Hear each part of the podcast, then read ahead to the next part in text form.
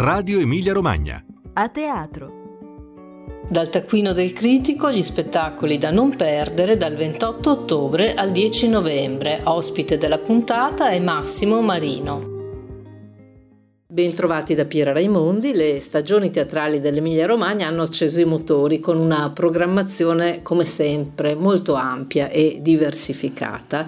A teatro, dal taccuino del critico, gli spettacoli da non perdere, riprende quindi le sue trasmissioni con spunti e consigli di visione grazie ai critici che si avvicenderanno in questi prossimi mesi. E come da tradizione, ormai possiamo parlare di tradizione perché siamo al terzo anno, non possiamo che aprire le danze con Massimo Marino, critico, docente e studioso di teatro, firma del Corriere Bologna e di Doppio Zero. Buongiorno Massimo Marino, eccoci qua. Da dove cominciamo? Buongiorno, cominciamo da Umberto Orsini, che riprende uno dei suoi spettacoli più famosi, Il nipote di Wittgenstein, tratto da un romanzo di Thomas Bernhard. Il nipote di Wittgenstein è un'opera labirintica come tutte le opere di Bernhard ed è un'opera che Orsini riprende ogni 10 anni, ha scritto da qualche parte. Ne parla anche nella sua autobiografia Sold Out, pubblicata di recente dalla Terza. Dice questo: la sua prosa di Bernhard, così poco naturalistica, così circolare e ripetitiva da meritare la definizione geniale di uno studioso come Aldo Gargani, la frase infinita. Se si vuole cavalcare il suo teatro bisogna possedere una tecnica e una freddezza interpretativa che richiedono uno sforzo immenso. Credo, perché poi questo vortice di parole di Bernhard dà un calore particolare. Nel nipote di Wittgenstein sono a confronto due follie: una follia certificata allo Steinhoff, il vecchio manicomio di Vienna, di questo Paul Wittgenstein, il nipote del famoso logico matematico, e quella di Bernhard, che è una follia diversa che si esprime nella scrittura, in una scrittura originalissima e che abrade le nostre convinzioni e convenzioni. Orsini è stato tra i primi in Italia a mettere in scena Bernhard con Prima della pensione, una scrittura, come ricordavi Massimo, non facile da portare in scena se non da magnifici attori di parola come Umberto Orsini. Potremo vedere lo spettacolo che abbiamo appena visto a Modena al Teatro Storchi, il 29 al Teatro Asioli di Correggio e il 30 al Teatro Aminto Regalli, bellissimo teatro riminese appena rinnovato. La regia è di Patrick Gignard e in scena con Umberto Orsini c'è Elisabetta Piccolomini. Uno spettacolo, Il nipote di Wittgenstein, storia di un'amicizia, che trae origine da un romanzo di Bernhard, ma non si tratta di un caso a sé per i lavori che ci consigli per i prossimi 15 giorni. Sì, le altre scelte sono ugualmente scelte, diciamo così, letterarie. È difficile ormai incontrare testi in scena. Capiterà con Maria Paiato, che porta in questi stessi giorni Madre Courage e i suoi figli di Brecht. Ma lasciamo sia una voce, anzi siano due voci che riconoscerete immediatamente, a introdurre il tuo secondo consiglio. Ma perché, per esempio, tu quando fai film come A Cattone, Mamma Roma, a girare in posti come per esempio qui in casa mia, questi posti qui del Borgata? Guarda quei ragazzini, guardali bene. Ti sono più simpatici questi ragazzini qui oppure dei ragazzini che siano quelli che tu chiami figli di papà? A me sono più simpatici questi qua. Beh, io ero un figlio di papà. Io purtroppo sono stato un figlio di papà.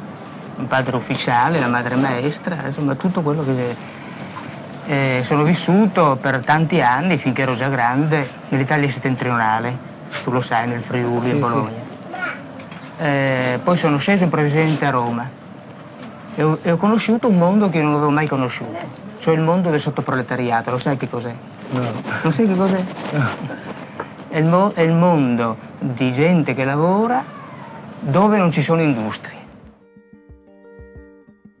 Massimo Marino, chi abbiamo ascoltato? Abbiamo ascoltato Pierpaolo Pasolini e Ninetto Davoli in un dialogo, e uno spettacolo ispirato al mondo pasoliniano, con brani anche di Pasolini, ma soprattutto con uno sguardo ai temi che lui ha trattato con tanto impeto e tanto dolore, cioè la trasformazione dell'Italia, viene affrontato in Pane e Petrolio del Teatro delle Ariette con Luigi Dadina del Teatro delle Albe, dove, ripercorrendo come spesso fanno le Ariette e come fa nei suoi racconti Dadina la propria storia, la propria autobiografia, si costruisce un discorso tra la campagna, in questo caso non è la vecchia campagna, ma una campagna ritrovata abbandonando la città, invece le origini operaie di Dadina, con vari quadri sulle trasformazioni dell'Italia che finiscono come sempre negli spettacoli della compagnia di Castello di Serravalle con un pranzo fatto con i tortelli e con i romagnoli, con la ricetta della mamma di Dadina.